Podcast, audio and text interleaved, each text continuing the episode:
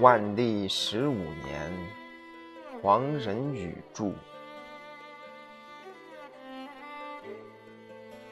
被迫退休，回到原籍闲居，对海瑞来说，是一种难以忍受的痛苦。这位正直的官员，他毕生精神之所寄，在于按照往圣先贤的训示。以全部的精力为国尽忠和为公众服务。现在，他已经面临着事业的终点，就再也没有任何东西足以填补他心灵上的缺陷。他的故乡在南海之滨，和大陆上一些人文荟萃的城市是两种截然不同的环境。在那些城市里，退职的官员可以寄情山水，以吟咏自娱，并且有诗人墨客拾香过从；有的人可以出任书院的山长，以弘扬圣贤之道，造就下一代的人才，来继续他的未竟之业；而在这天涯海角的琼州，没有小桥流水、行早游鱼的诗情画意，收入眼底的是单调一色的棕榈树和汹涌的海涛，吞噬人畜的鳄鱼则是水中的霸主。海峡中时有海盗出没，五指山中的离人则和汉人经常仇杀。退隐在荒凉瘴疠之区，如果有一个美好的家庭生活，也许还多少能排遣这空虚和寂寞。然而，海瑞没有能在这方面得到任何安慰。他曾经结过三次婚，又有两个小妾。他的第一位夫人在生了两个女儿以后，因为和婆婆不和而被休。第二个夫人刚刚结婚一月，也由于同样的原因而被逐出家门。第三位夫人则于1569年在极端可疑的情况下死去。第三位夫人和小妾一人先后生过三个儿子，但都不幸夭折。按照传统观念，不孝有三。无后为大，这是海瑞抱恨中天的憾事之一。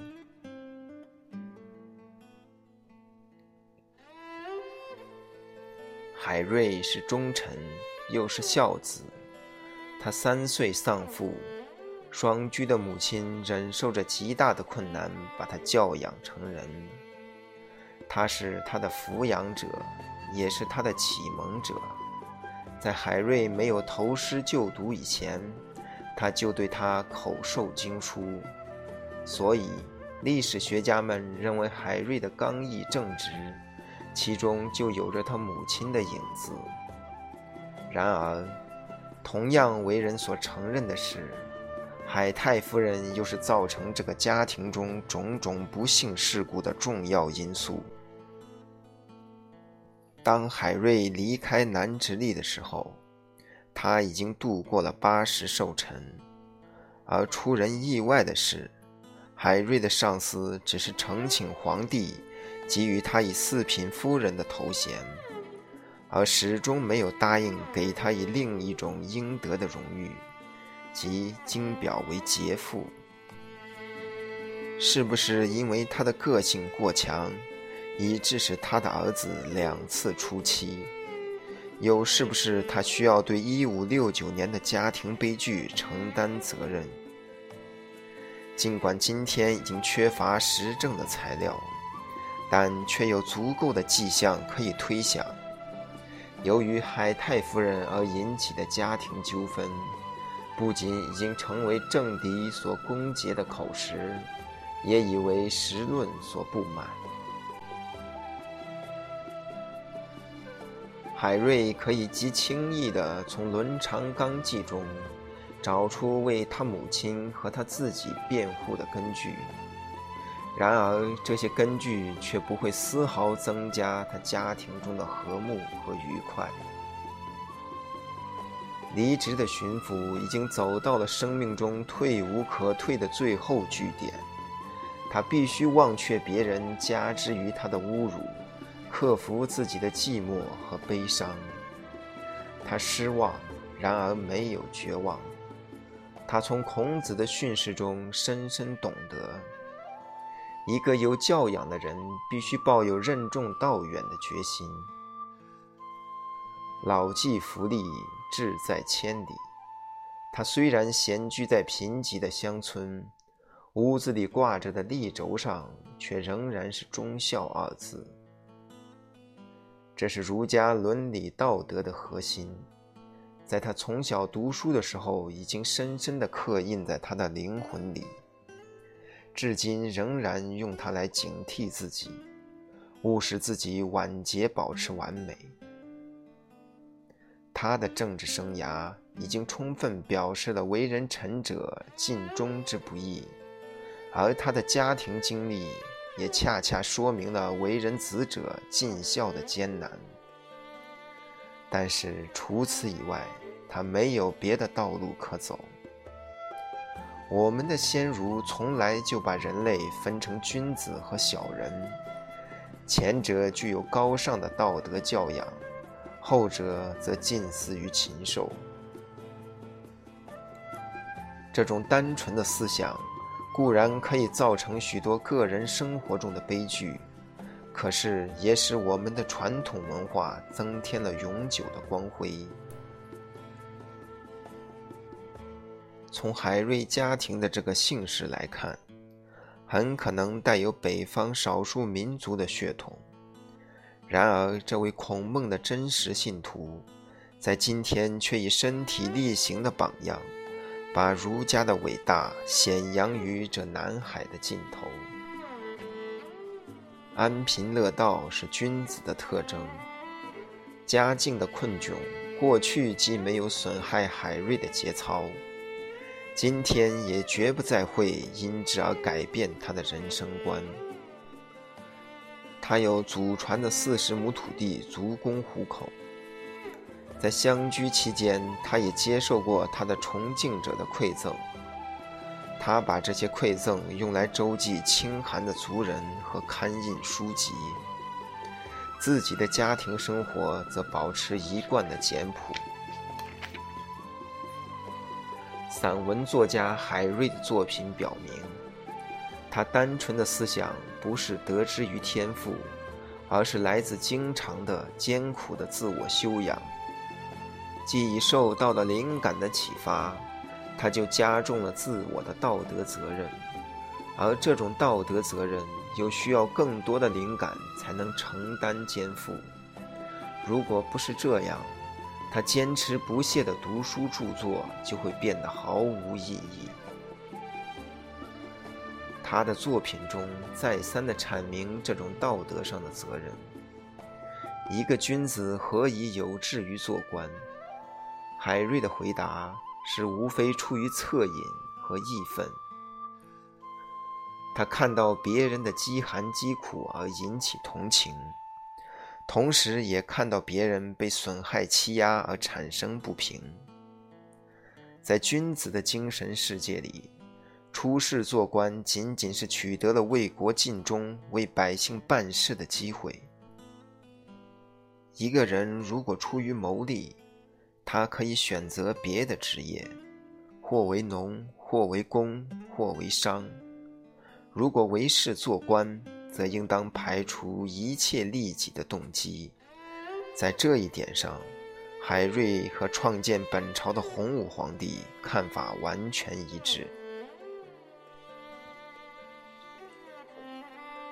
海瑞在一五八五年被重新启用，他不假思索地接受这一任命，无疑是一个不幸的选择。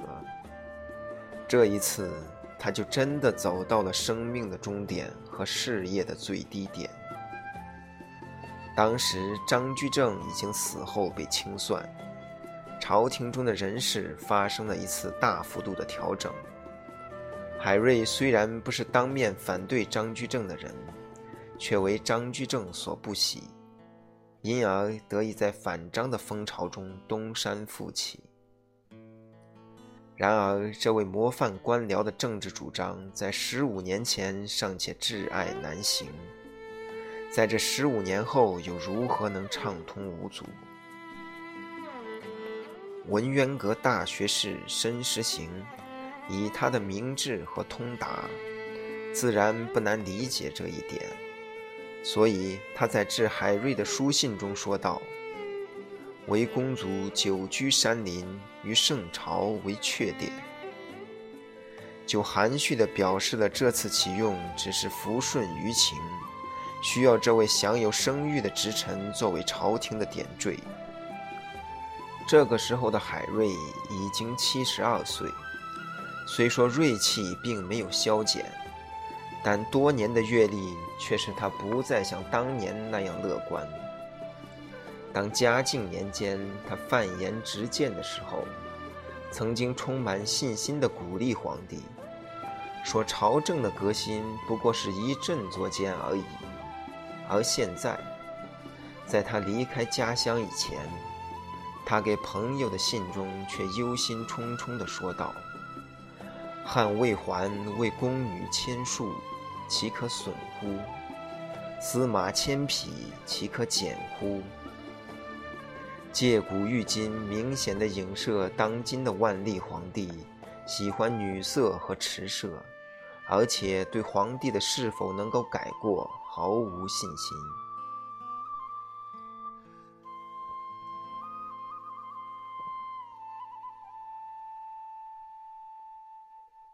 在起复之初，他的职务是南京右脸都御史。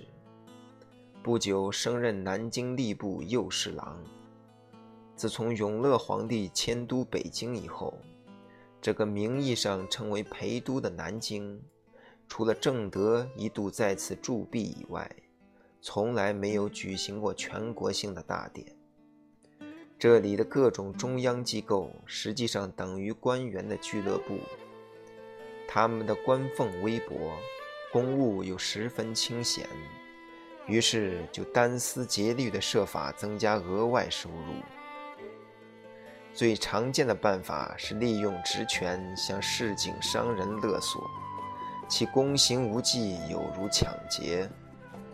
这种种触目惊心的情形，使稍有良心的官员无不为之忧虑。海瑞在一五八六年升任南京右都御史。在命令发布之前，他已经向万历提出了一个惹是生非的条陈。他提议要杜绝官吏的贪污，除了采用重典以外，别无他途。条陈中提到太祖皇帝当年的严刑峻法，凡贪赃在八十贯以上的官员，都要处以剥皮食草的极刑。这一大干众怒的提议在文官中造成了一阵震动。谁知一波未平，一波又起。有一位御史在家里招了一班伶人排戏，海瑞得悉此事，就宣称按照洪武的祖制，这位御史理应受到杖责。其实这类事情在南京已属司空见惯。海瑞却以为有坏风俗人心而加以反对，结果只能被大众看成浇筑古色、不合乎时代的潮流。海瑞的再度出山以及一如既往的言行，对当时的南京地区来说，有如一块巨石投进了一池死水。对他的批评和赞扬同时出现。不久。就有一位巡按南直隶的监察御史上书参劾右都御史海瑞。下级监察官参劾上级监察官，虽不能说有悖于法治，毕竟是有于常情。即此一端，就不难窥见反对者的愤慨。这位御史的奏书一开始就对海瑞做了全盘的否定。历官无一善状，唯物炸弹，荆棘夸人，一言一行无不为世论所笑。接着就采用莫须有的老办法，说海瑞以圣人自诩，奚落孔孟，蔑视天子。最后又用海瑞自己的话。来说明他既骄且伪，说他被召副官，居然丝毫不做礼貌上的谦让，反而强调说他还要变卖产业才能置备朝服官带。这位御史负有视察官学的职责，他在奏书中说，如果学校中任何生员敢于按照海瑞的方式为人处事，他将立即停发此人的秉善，并加责打。这种接近人身攻击的批评，立刻遭到无数青年学生和下级官僚的激烈反对。拥护者和反对者互相争辩，几乎一发而不可收拾。万历皇帝于是亲自作出结论：海瑞屡经荐举，故特旨简用。今日调臣重刑之说有乖正体，且只切正宫，词多迂状，朕以优容。主管人事的吏部对这一场争论也提出了自己的意见，说海瑞节操可封，只是近日关于剥皮食草的主张过于偏执，不协于公论。所以不宜再让他出任要职，但可以继续保留都御史的职务。皇帝的朱批同意吏部的建议，虽当局任事恐非所长，而用以镇雅俗、立颓风，未为无补，何令本官照旧供职？这些文件由几十中官署抄录公布。就等于政府公开承认了自己的本身矛盾。为什么可以镇雅俗、立颓风的节操，偏偏成为当局任事的障碍？可见我们帝国的政治措施至此已和立法精神脱节。道德伦理是道德伦理，做事时则另有妙法。再要在阴阳之间找出一个折中之点，而为公众所接受，也就越来越困难了。海瑞虽然被挽留供职，然而这些公开发表的文件，却把他所能发挥的全部影响一扫而光。一位堂堂的台谏之臣，被皇帝称为愚状。只是由于盛度包容而未被去职，那他纵有真知灼见，他说的话哪里还能算数？由失望而终于绝望，都御史海瑞提出了七次辞呈，但每次都为御批所请不准。这一使各方面感到为难的纠结，最终在上天的安排下得到解脱。接近一五八七年年底，以及万历十五年丁亥的岁末，海瑞的死讯传出，无疑是北京负责人事的官员大大的松了一口气，因为他们再也用不着为这位大众心目中的英雄、到处惹是生非的人物去操心做安排了。